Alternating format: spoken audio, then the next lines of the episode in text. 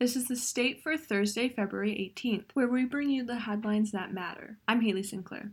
$2,249,780 is to be invested in local businesses over the next year from Capital Area Michigan Works in the Michigan Department of Labor and Economic Opportunity. Through the Going Pro Talent Fund, 58 businesses will obtain employee training. Many small businesses impacted by COVID 19 have been forced to close across the country. Terry Sand, business manager for Capital Area Michigan Works, helps businesses through the application process for statewide funds. Sand said that this year, for the first time, every business they helped apply for the funds received them.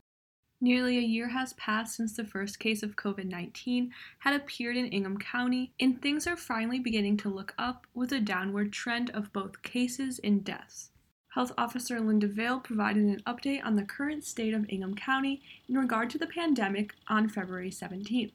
Here's what you should know about COVID 19 in Ingham County. There has been 15,168 total confirmed cases, with 1,276 currently active cases. Both hospitalizations and deaths have trended downward since a December peak.